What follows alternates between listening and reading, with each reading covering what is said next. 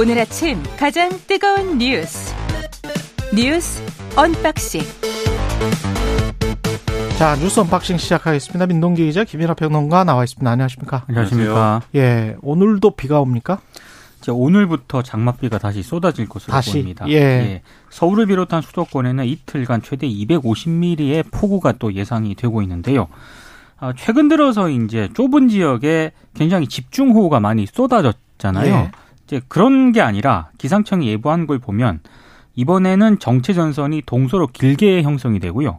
남북으로 이게 폭이 좁다고 합니다. 그래서 굉장히 느린 속도로 남북을 오르내리면서 이제 이, 이 정체 전선이 형성이 되기 때문에 왔다 갔다 하면서 남부 그렇습니다. 중부 지방. 그러니까 폭우가 장시간 이어지는 전형적인 장맛비가 될 것이다. 이렇게 어. 좀 예상을 하고 있습니다.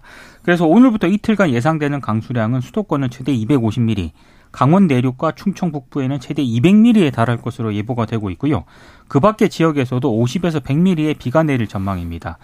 아, 특히 중부지방에서는 돌풍과 벼락을 동반을 해서 시간당 30에서 80mm의 강한 비가 내릴 것으로 일단 예상이 되고 있는데요.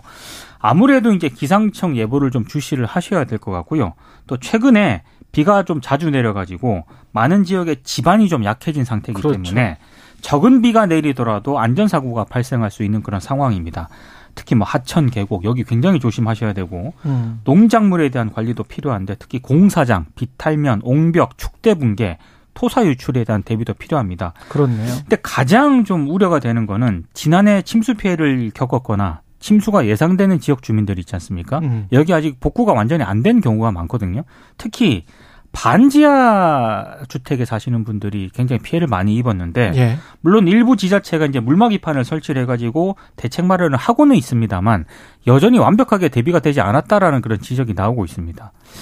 지금 물막이판 말씀하셨지만 언론 보도를 보면 그 물막이판도 지금 말씀하셨듯이 일부 지자체 그리고 그게 제대로 이제 안 된 이제 사례들이 많이 보도가 됐습니다. 그 철저하게 대비를 했어야 되는데 혹시라도 이제 좀, 어, 피해가 없도록 좀 이 보도나 이런 것에 귀를 기울여셔야 될 것 같고, 그 다음에 이제 도심 지역의 경우에 이제 특히 서울의 경우에 반지하 문제를 많이 얘기를 하지만 예를 들면은 이제 남부지방이라든가 농촌 지역의 경우에는 또 이 지금 이제 논이나 밭을 또 둘러보러 나갔다가 그렇죠. 뭐 사고를 당하거나 뭐 그렇죠. 이런 일들도 음. 있고 해서 예.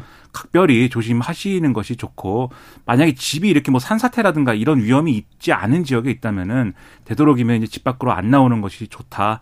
이런 말씀 드리겠습니다. 예. 사고공님, 저요 어제 전화 받았어요. 당연히 최경영 최강시사 듣고 있다고 말했습니다. 아, 감사드립니다. 지금 이렇게 전화를 주신 분들이, 문자를 주신 분들이 세 분인데 전화 받았다고. 그렇죠?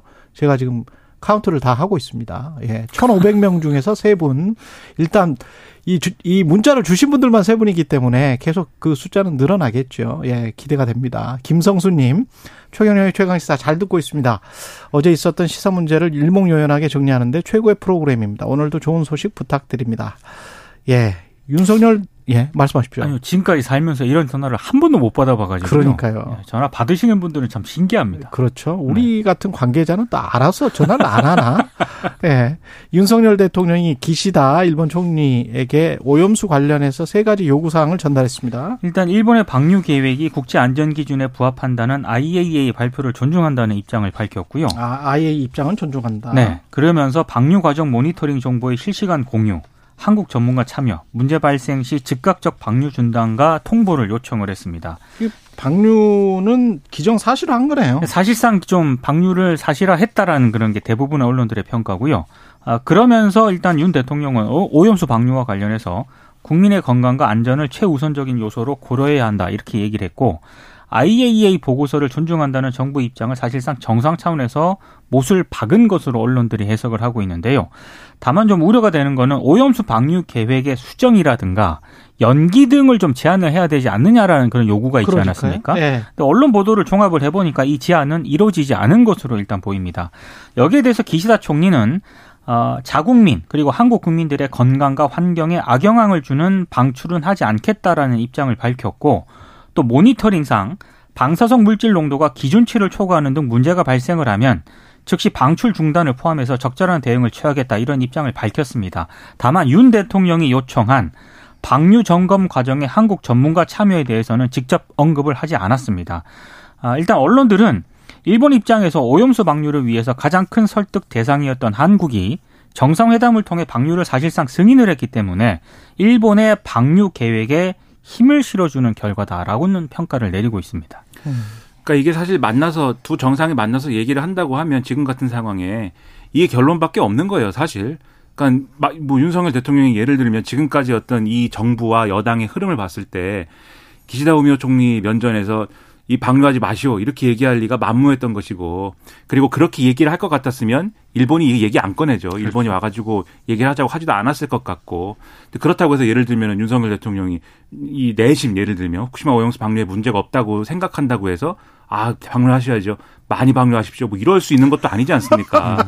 그러니까 사실 이렇게 얘기하는 것밖에 답은 없는 거고 네. 이렇게 얘기를 하면은 어제도 말씀드렸습니다만 일본은 양해를 해준 거다. 이렇게 가는 거예요. 양해를 그렇죠. 해준 것이고. 그렇게 받아들일 수밖에 그렇죠. 없죠. 네. 일본 언론은 그래서 주변국도 다 양해했기 때문에 여러분 괜찮습니다라고 내부의 반대 여론에 대해서 또 그렇게 또 진압, 진압이라고 해야 될까요? 뭐 설득이라고 해야 될까? 그렇게 진행을 하고 뭐 이런 프로세스인 거예요, 지금. 그래서 그런 건데 다만 어제도 말씀드렸습니다만 우리 입장에서는 강한 우려를 표명하고 뭐 반대 만약에 방류하면 우리 가만히 안 있겠다는 아니더라도 이걸 좀 어떻게 좀 더 생각해 볼 수 없겠느냐. 뭐 굳이 방류를 하겠다라면 우리가 그것을 뭐 거부할 수 없는 거 거부한다기보다는 중단시킬 수 없는 것이지만 왜냐하면 일본의 뭐 누구 표현대로 주권적 판단이기 때문에 그걸 뭐 중단시킬 수는 없는 것이지만 우리는 상당히 우려하고 있다. 이 점을 충분히 표현을 해야 이후 국면 그러니까 지금 우리가 제기한 한국 전문가가 포함된 모니터링이라든가 네.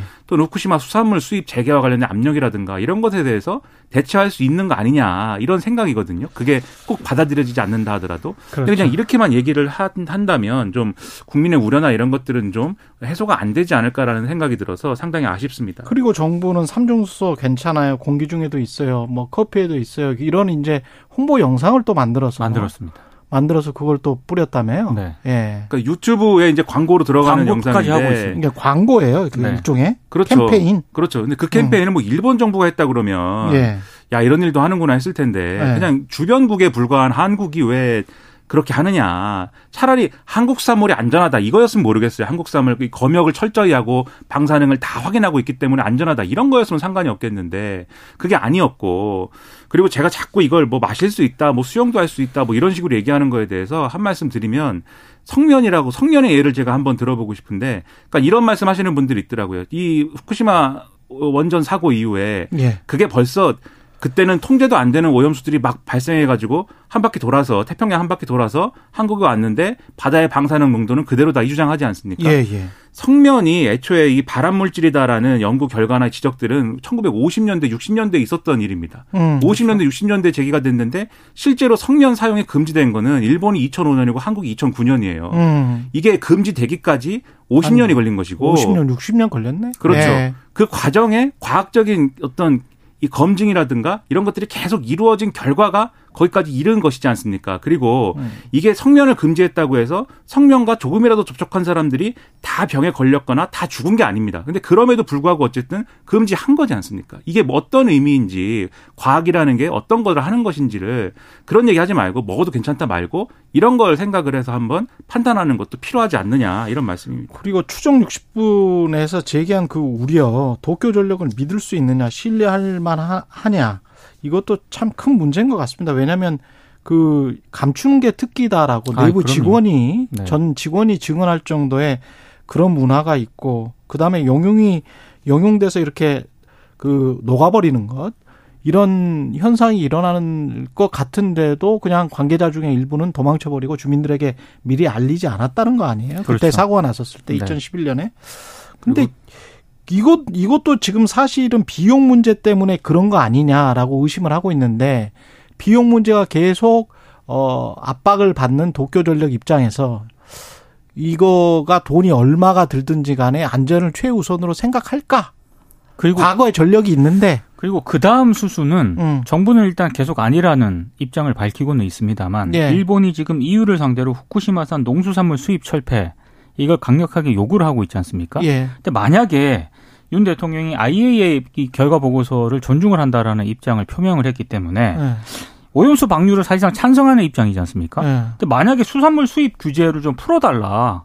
그 IAEA 보고서를 존중을 한다고 했으니까 우리 이렇게 없지. 요구를 했을 때 네.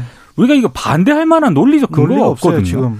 그게 이제 조금만 말씀드리면 제가 마지막으로 말씀드리면 첫 번째로 도쿄 전력 믿을 수 없다에 대해서는 이미 그 일본 사람들도 상당히 공감하는 거예요. 지금 말씀하신 프로그램 이 추정 60분 얘기도 있지만 오죽하면 2011년에 그 사고가 나서 냉각수 냉각 기능이 중지됐기 때문에 해수를 부어야 된다 이 음. 주장이 있었는데 그런 원전을 못 쓰게 되기 때문에 도쿄전력이 그거를 그것 때문에 주저해 가지고 오죽하면 당시에 일본 민주당 정권의 총리가 음. 아예 도쿄전력에 찾아가 가지고 거기다가 상황실을 만들어 버린 예가 있습니다. 예. 총리 말도 안 듣는 집단이에요 거기가 음. 그때는 예. 그런 우려가 있다라는 걸 첫 번째로 말씀드리고 두 번째 후쿠시마 수산물 수입과 관련돼서 우리 정부의 주장은 뭐냐면 후쿠시마 수산물 수입을 우리가 금지하는 것은 후쿠시마 오염수를 방류하든지 말든지 간에 거기는 핵, 이 핵발전소 사고가 난 해역이기 때문에 그것이 핵발전소 사고가 일어난 해역임에도 불구하고 여기가 안전하다라는 입증 책임은 일본에 있는 것이다라는 지금 논리입니다. 그래서 그 논리가 있기 때문에 후쿠시마 오염수 방류와는 관계가 없다라고 지금 주장을 하는 건데 반면 일본은 후쿠시마 오염수 방류 얘기만 하면 바로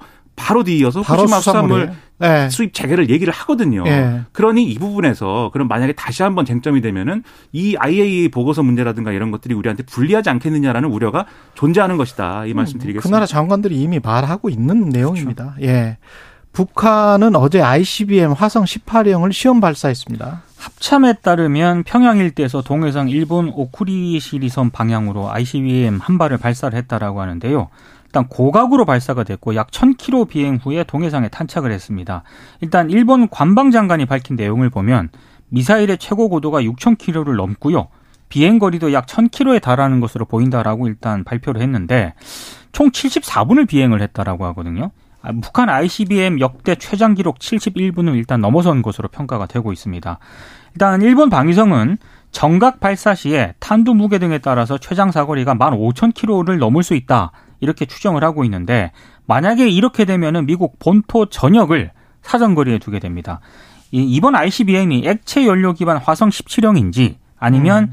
신형 고체 연료를 사용한 화성 18형인지에 대해서는 전문가들 분석이 일단 엇갈리고 있는 그런 상황입니다. 북한은 고체 연료다라고 주장을, 주장을, 하고, 주장을 하고 있는 거고. 네. 오늘 예. 이제 이 북한의 관영 매체들의 보도를 보면 김정은 국무위원장 참관했고 그들의 주장에 의하면 지금 말씀드린 것처럼 화성 18형이다. 고체 연료 음. 사용한 것이다. 그래서 지난번에 실패 그 발사 실패가 한번 논란이 되지 않았습니까? 그래서 그런 것들에 대한 어떤 보완이 이루어졌고 그게 성공한 거다라고 굉장히 기뻐하는 듯한 뭐 그런 주장을 하고 있어요. 근데 문제는 이런 걸 발사해 가지고 그러면은 지금의 어떤 동아시아 정세를 뭐 이렇게 이롭게 만들 수 있느냐 전혀 그건 아닌데 북한이 주장하는 바는 대북 적대시 정책을 이제 정말 중단할 때까지 우리는 계속 이거를 하겠다라는 거거든요.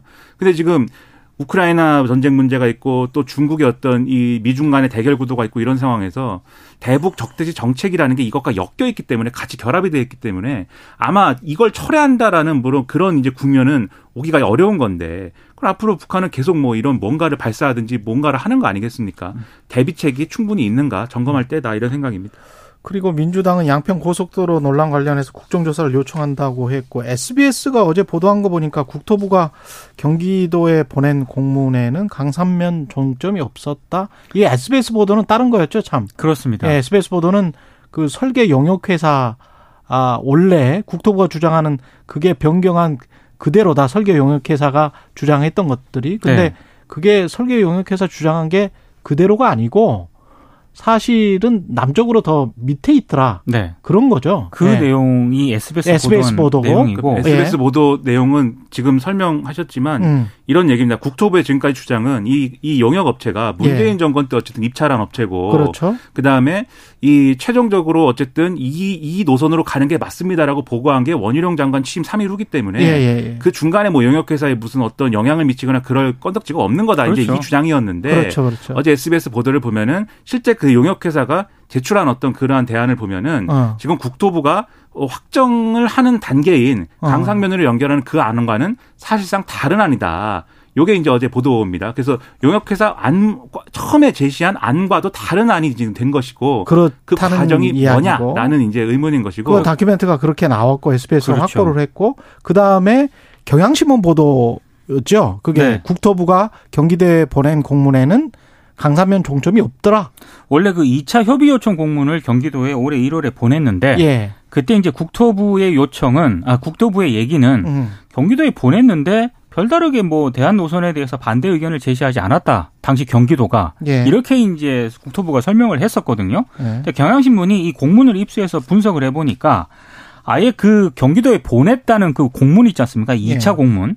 이 그 공문에는 아예 그 양서면으로 명시를 하고 있었다는 점입니다. 그러니까 국토부가 만약에 국토부 설명이 사실이라고 한다면은 종점이 양서면이 아니라 강상면으로 돼 있어야 되는 거 아닙니까? 그렇죠. 예. 예. 근데 이제 2차 공문의 그 공문 내용을 살펴보니까 여전히 종점은 양서면으로 명시를 하고 있었고 공문 어디에도 강상면이라는 단어는 등장을 안 했다는 거고요. 단순 표기 실수로 보기 어렵다는 게 경향신문의 보도인데 왜냐하면 하단에 뭐 규모라든가 사업비라든가 설계 속도라든가 주요 시설 이- 이런 게 있잖아요.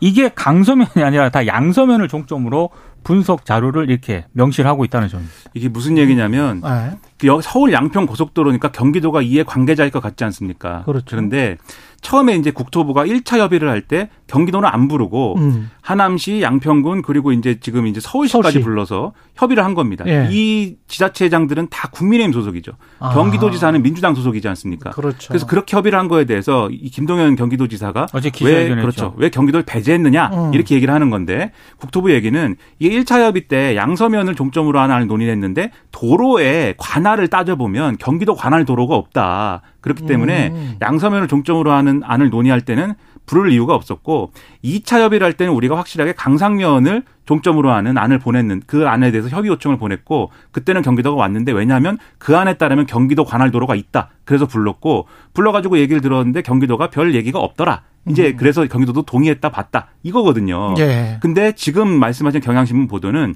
2차 공문도 양서면을 종점으로 하는 것으로 돼 있고 단지 뒤에 있는 지도가 지도가 지금 강상면을 이제 종점으로 하는 대안으로 돼 있어서 이게 그냥 얼핏 보면은 아 또 양서면을 갖고 얘기를 하는 거구나라는 점을 경기도가 착각을 해가지고 착각하게 만들어가지고 그것을 동의하게 만든 거 아니냐 뭐 이런 거예요. 다만 국토부는 원래 그렇게 한다 이런 지금 얘기를 하고 있는데 원래 그렇게 하는 건지 또 따- 따져봐야 됩니다. 왜냐하면 어제 김동연 경기도지사가 한 얘기 중에 이 얘기가 있어요.